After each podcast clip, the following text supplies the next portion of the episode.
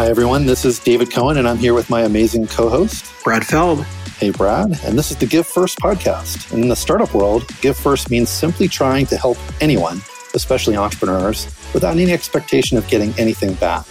So we'll be talking to mentors and founders about what Give First looks like in action and how it makes great entrepreneurship possible. We polled everyone, and they said consistently that their favorite part of the show was the legal mumbo jumbo. So here it is. The following discussion is an expression of personal opinion and does not represent the opinion of Techstars or any company we discuss. Our conversations for informational purposes only, including any mention of securities or funds.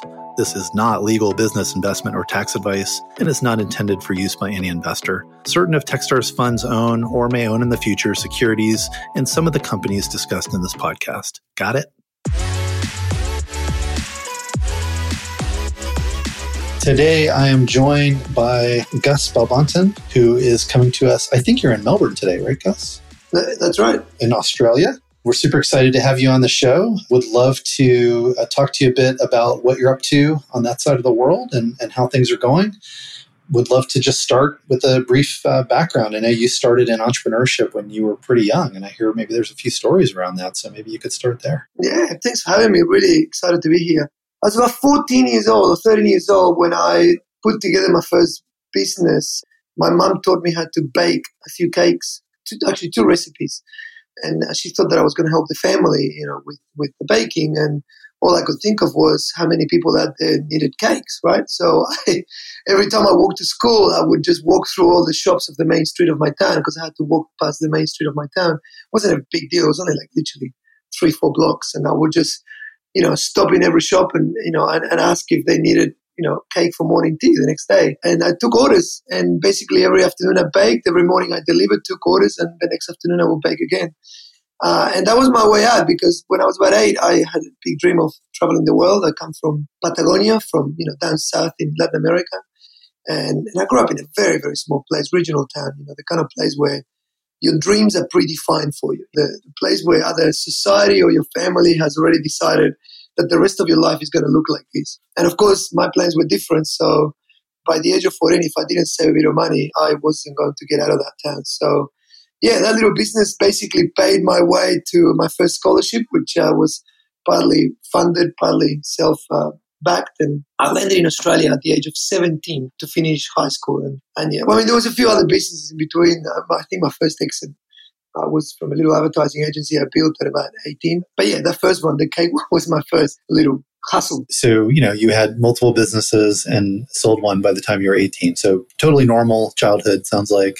Uh, yeah. sounds like you got at it early, Gus. You know, were you just born to be an entrepreneur, or what do you think uh, was the uh, influence there? I, I don't know. I think partly was it was kind of necessity in some ways, and sometimes these things drive us in ways that, that we don't necessarily consciously are aware. So that desire to, to travel the world. And I, and I was born, my wife diagnosed me a few years ago, and it's pretty funny, right? My wife diagnosed me with a severe case of FOMO, right? I was born with the fear of missing out. And I don't know why I had this insane desire to make sure that, that nothing got away from me. I, I wanted to check everything, do everything. My family tells me stories of me uh, literally falling asleep standing or sitting down late at night as a kid because I just didn't want to miss out on the movie or the dinner or the party or the game or the whatever it was. I just could not miss out, right? So, um, yeah, look, I, I cut a story short, but I landed in Australia at 17.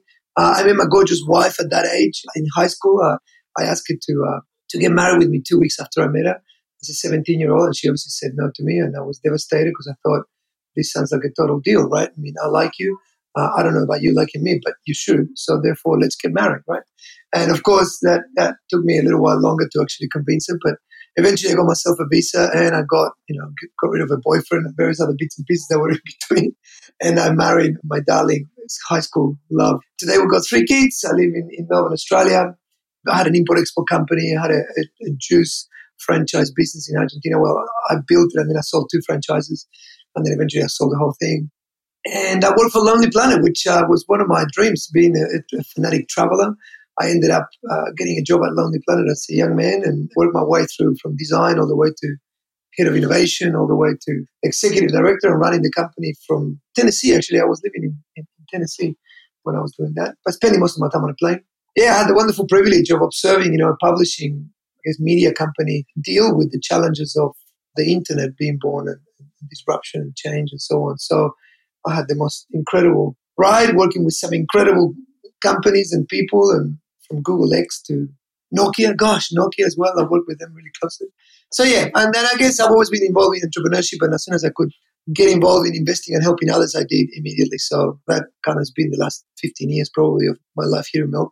Yeah, and that's where we've run into, obviously, with our work in, in Melbourne with the sports tech program and Tennis Australia and the partners there, Victoria uh, University. Today, you have a lot going on. You, you went away from serial entrepreneurship and now you're a parallel entrepreneur. You got several things you're working on today. You want to talk quickly about those things? Yeah, look, I think uh, probably worth sharing because I think it, it, it really fits the name of the show, I guess, is that, you know, I find that I'm still hedging, my bets, right? I work with a university. I know the education system is struggling. The model is struggling. You know, it's not keeping up with the pace of, how things are moving and changing. And I know my children are growing up really fast. And I don't know if they're going to end up being at a uni or, or, or they're going to end up just developing their own business and creating value in a different way.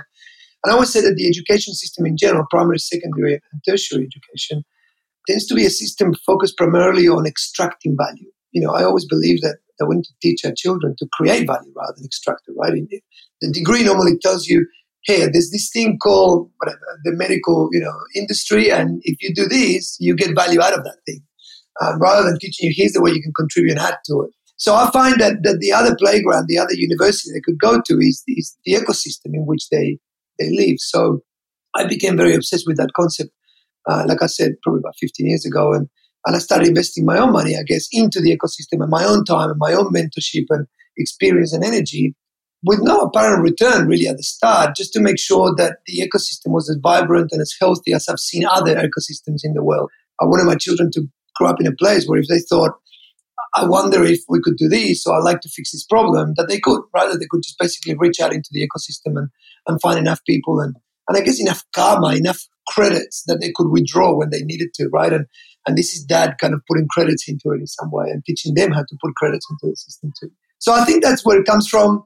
Uh, you know, today I manage, I mean, gosh, humble portfolio of angel investing. I founded a couple of companies, very small as well, digital agencies or creative agencies, if you will, and, and an IT company, which we work with various different clients. And, and then I'm just about to launch the, the Unrealistic Foundation, which is a foundation dedicated to investing in companies that are trying to disrupt education, the education model, and I guess help humans be more unrealistic, right? I have this with education that my kids go to school and they come back and they come back chiseled and beaten down to conform, you know, to, to be realistic. And I, I always tell my kids, hey, you don't need to live anybody else's reality. You just need to be as unrealistic as you possibly can so that new realities exist, right? If you're not unrealistic, then we've got no chance of solving climate change. So yeah, yeah, that's kind of a little bit of what I'm what I'm up to at the moment. And of course, you know, involved with Techstars, which uh, I was one of the partners that, that managed to to bring you guys across, which is gosh, super exciting for Melbourne and for Australia. So very, very yeah, proud of that. Yeah, we're super excited to be there. I, I love uh, the name of, of your new effort, by the way, um, and, I, and I love your comments on education system, right? I think doing is so powerful. Um, it's not a board game called life, right? That, that, you just learn how to play. It's much more creative than that. And I think that's certainly the future. You know, my, my co-host and my co-founder at Techstars, Brad Feld, you know, they recently released the new book, The Startup Community Way with Ian Hathaway, who's also at Techstars.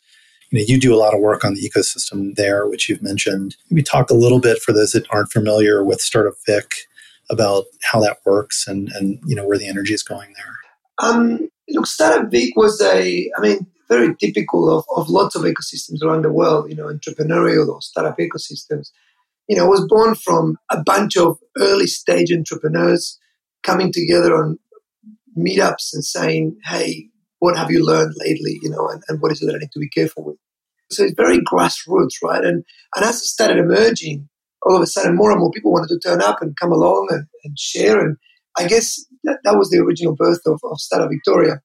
I have the wonderful privilege now of sitting on, on one of the board members. And I think, you know, the reason why I put my energy in there again, and, and all the other board members, by the way, there's a few of us who contribute, we do it for the same purpose, right? Now, the, the beauty about Startup Victoria is that over the last four or five years, as it evolved and, and grown, it has managed to reach further and further. So I think, you know, the reach is like something like 20,000 people or something in between the newsletters and, and the membership. And the various other you know, publications they put out and, and events that they do. Uh, and if you compare that to around the world, it's actually quite a significant number and quite a healthy one. Uh, and they get an insane amount of interaction with people. I mean, I think they opened up a Slack channel even the last six months with what we're dealing with at the moment.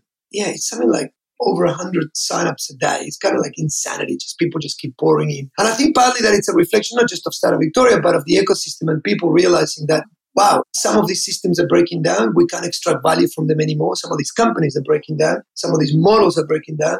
And if we don't learn how to create value and to start something, we're going to really struggle. So I think that's why they play a significant role in the ecosystem. That's why they're so well connected with StateGov and, and various other organizations and partners. Of course, there's lots of partners that support Startup Victoria that help. And well, now, of course, you are part of that now. And super excited as well because it is one of the most powerful ways of helping others give as well. Because, you know, it's almost like you give first and then they give first. So it's kind of, it just passes on, right?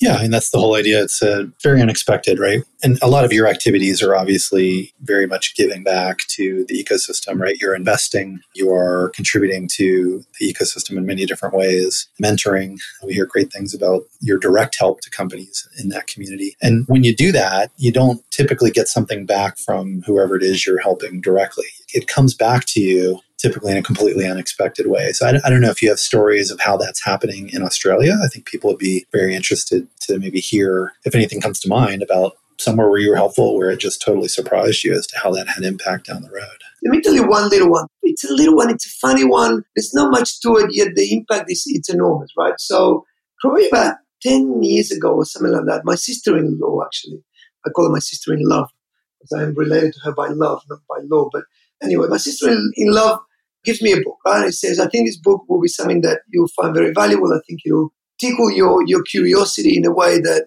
you'll find it incredible. Uh, and the book was a, a, book called The Art of Looking Sideways by uh, an amazing designer. This book is a collection of various, you know, I guess like a scrapbook of, of a life of a designer that effectively uh, over a lifetime, its curiosity drove me to collect all these various bits and pieces. And uh, that book still is one of my go-to books, right? I mean, I read insatiably. I read probably a book every two or three weeks. I choose through something. Uh, and this book is something that I always have near me, and I'm always reaching out to grab it every time I get stuck in a problem, or I need to get creative, or I need to solve something, or I don't know how to help someone. I always reach out and flick through the pages, and it's kind of one of those things that you can explore. Now, here comes the story of Give First when that book got given to me, since then, I think in the last 10 years, I would have given about probably a dozen of these books away to people. And I don't expect anything in return from it. I just basically give them away and say, look, you know, when I meet someone, I'm mentoring someone, I think this is something that is going to help you in your life. I think this is something that is going to keep you alive. And I think it's going to keep hitting your brain with novelty, which is one of my big mandates in life. I would say, you know, keep your brain fresh, keep your brain aware of novelty. Otherwise, it atrophies and, and loses adaptability. So recently, you know, working with a, a small startup in Sydney. Um, the CTO kind of grew from engineering into coding and then from coding into CTO. It's struggling with the concept of being a leader of technologists, thinks that he needs to be right rather than just helping others, come to a conclusion and an agreement and, and solutions. And, and he's struggling a little bit himself he's one of those guys that never watched television in his life because he felt that his parents told him that it was a waste of time and he thought the same. So he's never seen a movie in his life. He's never seen a show in his life. Literally anything. And you can imagine, right? The shock for me going, what? You starve your brain of the, you know, the novelty of art. Are you, are you for real? But he was like a coder, cut through and through, right? So the first thing I did was I said to him, I'm going to shock you. I need you to watch Stranger Things. And he looked at me and he said, what is that? And I said, well, you watch it and tell me what you think. And First episode, he writes back to me, goes, This is very scary. I don't think I can handle this, this kind of television that you're making me watch. And I said, Well, it's not television, by the way, it's something else. But, you know, so we had a chat, a long chat about that. And then he finished watching Stranger Things eventually. That took like a couple of months. And every now and then we'll do a bit of a mentoring session. And then he says to me, What's next? And I said, What's next is, is you being able to self explore in, in a book called The Art of Looking Sideways. I'm about to send it to you. Anyway, it's out of print at the moment. It's a gorgeous book and it took me a little while to find. And eventually I sent it to him and the message he sent me back was so powerful. Not only he actually said, thank you, I can understand why you're asking me to look sideways, guys, because I'm a bit too narrow. But he also said, I see that this book is not cheap. Would you like me to send it back or send it on to someone else? And just the fact that he caught on to the concept just literally filled me up with, with hope of realizing, hang on, this is how it works, right? You don't even need to say it. You just demonstrate the behavior and the behavior just catches on, right? Is role modeling exactly and my guess is that either he or the person he passed it along to probably had some insight that you don't even know you had the impact right that probably changed that business or changed that community and certainly you instigated the give first concept and they played it forward and they paid it forward. It's incredible, hey? And it's such a rewarding thing. I mean, I've, I've said it, and I know the story that just popped up. I was sitting the other day, look how crazy this is, right? And talk about sometimes it's not technology, sometimes it's not some fancy, you know, scale up unicorn business. Sometimes it's as simple as this. I do a lot of presenting and keynotes and so on. And, and I did one of those engagements here locally, just with the local uh, Shire here in, in Melbourne, council. And um, there was someone in the audience, and of course, I must have made an impact. I didn't realize this. And about two years later, I'm standing in the supermarket waiting to buy something, and this person is, you know, lurking behind me, and I'm and I'm looking over my shoulder, going, "This is a bit weird." And she approached me, and she goes, "Oh my God, Gus, I didn't want to interrupt you, and, and I know you're shopping, and I'm so sorry, but I just wanted to say thank you." And I looked at her and said, What do you mean? And she goes, Well, two years ago when you talked and I heard you, I realized that I was doing the wrong thing and you inspired me. So I started making food at home and selling it to local cafes and, and that grew a little bit more and then my husband had to resign from his job and he's working with me and then my kids also joined the business and now we all work in the business that I built and by the way what you're about to buy in the deli at the actual supermarket. We made it in our home. I'm sitting there in shock going, wow, holy, holy shit, this is incredible. So she started breaking down the business she's built. It's around food and she's got all these different distributors. And, and this supermarket wasn't nothing small. So be able to get actually your product into that supermarket meant that she obviously was running a significant operation. I was really impressed. And I was so touched and blessed. And I was looking at her going, oh my God, thank you so much. She's going, oh no, thank you. Like you don't understand the impact you've had in my family and in our lives. And I'm going, wow, wonderful, right? That's a great story. And it's a great feeling, right? To, to sort of feel that you have that impact. And for everyone you know about, my guess is there's 10 or 20 you don't even know about. You mentioned keynotes. A little birdie whispered in my ear and said you did like 150 of them last year. That's a lot of keynotes. Is that true? I do about 100, 110 last year, actually. It was the year before about another 100 or so, the year before that. Yeah, they was really weird. I, I, I don't consider myself a keynote speaker. I don't call myself a keynote speaker anywhere but certainly I can share a story and, and speak, right? And I fell into it. I, I, you know, a friend, when I finished at Lonely Planet, a friend said, Can you come and talk in our company and share stories and battle scars? And I said, Sure. And I happened to be an agent in the audience. He was, you know, the biggest agent in Australia. Uh, the guy comes up to me and says, Can I represent you? I didn't even understand what that was. And I said, Sure, whatever. And he goes, Look, I need to shush up a bit of a profile for you. And I said, Okay, no worries. I remember just the struggle of that was hilarious. And then, yeah, one thing became another. And I mean, I did Gartner in Orlando, Florida, a couple of years ago in, in the US, and that was an audience of 10,000 people. I was due to do Miami for Zendesk uh, in March when the pandemic hit, so uh, it got obviously got postponed. And this year, I was I was meant to go. I was spending four weeks in the UK doing keynotes, Norway, Dubai. Yeah, insane. It's a really weird thing, and I think I find it addictive but equally what fills me with energy. Because to be honest, the, the, the, lucrative side of it runs out very quickly when you're doing 250,000 kilometers a year on planes, right? We're talking, I don't know, 160,000 miles. Yeah. That has to cost, right? And you're moving around the world. I mean, last year, I, like I said, you know, if I do about on average two keynotes a week or something, or, or a bit more sometimes, you know, this is moving around a lot. The year before I did Luxembourg, I flew to Luxembourg did a keynote and came back. Literally, I spent like 24 hours in Luxembourg and I spend 48 hours flying or something, right?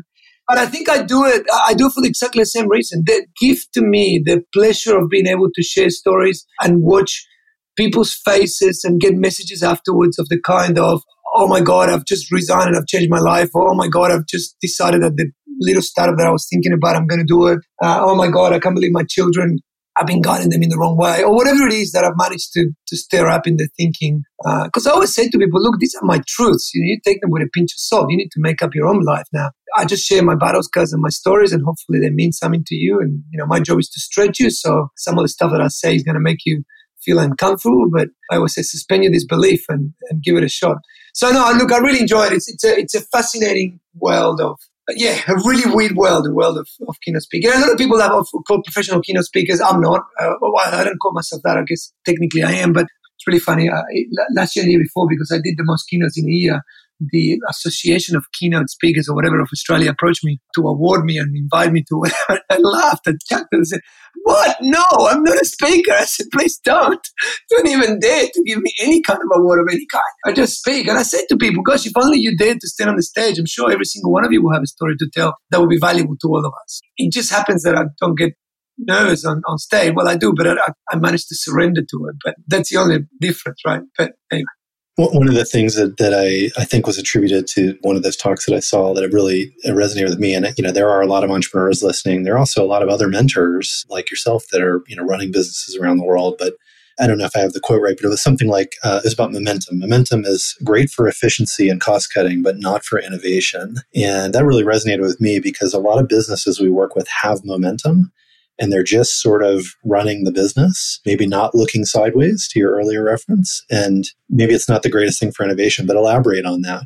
Look, it's really interesting. I've noticed, you know, uh, there's a lot of little lessons that I share from just watching what was happening around me and what was happening to me, right? During this time of great disruption as the internet takes off and everyone in media, right? It was it wasn't just Lonely Planet, which was the company I was working with. It was, you know, from the New York Times to book companies to bookshops and chains. And it was actually such significant disruption that I kept observing, you know, real tangible challenges that I could see people aware about it and people recognized it and, and were willing to do something. They just didn't know how to act and what to do. And I could just see them helpless. And I realized that one of the greatest impacts is this concept of momentum, right? We often associate it with a positive thing. We think momentum is fantastic. But of course, once you build too much of it, you end up in trouble because when you want to shift direction, of course, you can't because that momentum is not only has a velocity, but has an actual direction. So you're pointing it in, in the direction, obviously, hopefully, of the customer. But we know these days customers shift direction all the time, right? Now, the challenge is that I always say that businesses are the sum of us, right? A business always behaves as the average behavior of the people in it. So the challenge is that we build momentum ourselves as individuals. We get taught through the education system that, you know, you do this and you do that and you follow that path and then you start building your momentum and then you're good to go for, for, for a long period of time. So the momentum of a business is some of the momentum of the people in it, pointing in a particular direction, doing the same thing over and over again, driving home the same way, sitting in the same desk, talking to the same people, you know, following routine after day after day that builds this crazy momentum that of course, becomes very efficient, but it's very difficult to innovate, look sideways, reinvent yourself, etc.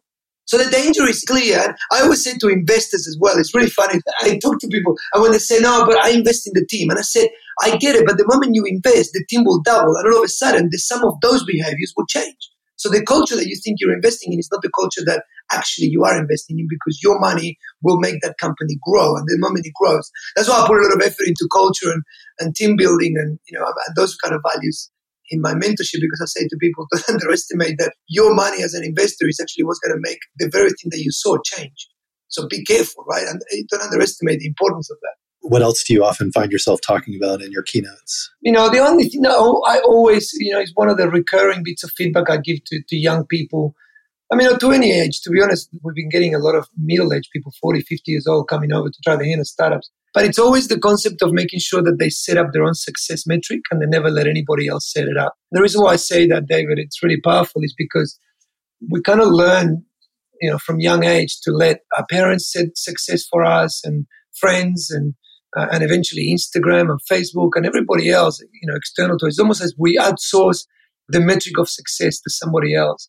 And I say to people, God damn, don't give it away. It is yours to own and you can change it whenever you fucking want. Like literally, don't give it away. Because if you do, you create this gap of which somebody else sets the metric for you and then you're chasing it down, you know, in a, in an unhappy space. So don't. And I mean, I'm not saying that we need to talk about it, but it is one of the recurrent things that I say to people when they start this journey. I say, make sure the success is something that you own and is directly related to your own capabilities, skills, and desires, not anybody else's, right? Some great lessons, and I, am guessing we could probably find if we if we looked uh, online a, a, keynote or two you've delivered, and maybe we'll find a link to it if so, and put it in the show notes because my guess is people are going to furiously be looking to find uh, more content from you. So. Oh, gosh, um, you know, I, I thought I was going to finish writing my book during this time of, of lockdown here in Melbourne.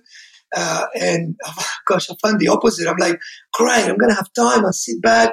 I'm not on a plane anymore. I'm not, you know, desperately getting from one place to another. And uh, anyway, I haven't been able to get my hands on that, but I will eventually finish that and, and, and get various lessons out into the world. Hopefully. Awesome. I want to switch to uh, what we call rapid fire, which I'm, I'm going to try to ask you some questions. If you have a quick answer, maybe 30 seconds or less on each one, uh, it's great. We'll, we'll, get pack a lot into it to sort of wrap up as our tradition. You maybe have a place in the world with all your travels that you think everybody needs to visit before they're done. Where would that be? Ah, oh, God, I love everywhere in the world. Uh, quickly, let me scan in my brain. I think everyone should definitely go and visit La Paz in Bolivia. It's a gorgeous, gorgeous town in in the Andes, and it's got some incredible history and some really uh, amazing landscapes that will be a, a, surprise to most people that will go visit. I love when guests give one that I've never been to, so I get to add to my list. uh, you mentioned a, a, few books earlier, but any book that you've read recently uh, that you think everybody should check out that's an entrepreneur? Uh, lots of them. A book called Other Minds by Peter Godfrey Smith only because I'm just so into neuroscience and the way our brains work and just trying to understand that kind of stuff. A book called Behave by Robert Sapolsky, just the biology of humans and how we come to decide and make decisions. And I always tell people as well, I always advise to read things that you don't agree with as well. So I tend to read books of authors that kind of annoy me in some way, shape, or form. Not because I disagree with everything they say, but with some things. But I do it on purpose just to keep my brain. So, for example, I read Skin in the Game by Nassim Taleb the other day and uh, half of the book annoyed shit out of me, but I read it anyway. But some of the stuff is brilliant, right? The guy's obviously a brilliant mind, but some of the bits annoying me. But uh, what else? I thought you were going to mention Do More Faster, and I'm glad you didn't. If that because that probably annoy you if you read that. Which one? It's Do More Faster by Brad Feld and David Cohen. Very annoying book. Actually, I'm, I'll, I'll find it and pick it up and, and have a good read as well. Another one that is really cool is called This Idea is Brilliant by John Brockman. Cool book. Lots of ideas, rapid fire, one after the other. Really, really cool. That's great. I have a question that came in from uh, the audience. Uh, who do you think would win and by what score in a tennis match between Gus and David Cohen? oh, God. Uh, I don't know, David, because I don't know how much tennis have you played. I used to play when I was young a lot of tennis, but but then I realized that I wasn't cut for it. I, for, for a minute there, I thought I could have a tennis career. There you go same boat. Played in college and then quit for ten years, and now I play for fun. But uh, so I'm really looking forward to getting back to Melbourne. David, okay, I reckon you, I reckon you win them because if you play regularly at the moment, you'll beat me because at the moment I'm not doing much of that. I'm doing more surfing than anything. All right, there you have your answer. There you go. Uh, direct from Gus, he's conceding uh, before we even play. just that, that's a mind trick of tennis players, just so everyone knows. Uh, that's how this works. Gus, just want to say a huge thank you to you, not, not only for joining the show, but for your part in helping bring Techstars to Melbourne, uh, for everything you do for the startup community uh, there and, and, around the world. Uh, it's noticed, it's appreciated. Uh, we see you giving first, and, and just want to thank you for being on the show as well. Thanks, David. Really appreciate it, and thank you for having me here, and yeah, for doing the the amazing work I think we all need, which is encouraging these these great startups and entrepreneurs to uh, to succeed. I think it's great. Thanks, Gus. Thanks a lot for listening to the show today. We'd love to hear your feedback, ideas, or who you'd like to hear next on Give First. And please leave a rating and review, ideally a good one. And reach out anytime to podcasts at techstars.com or on Twitter, I'm at David Cohen. See you next time. Don't forget, give first.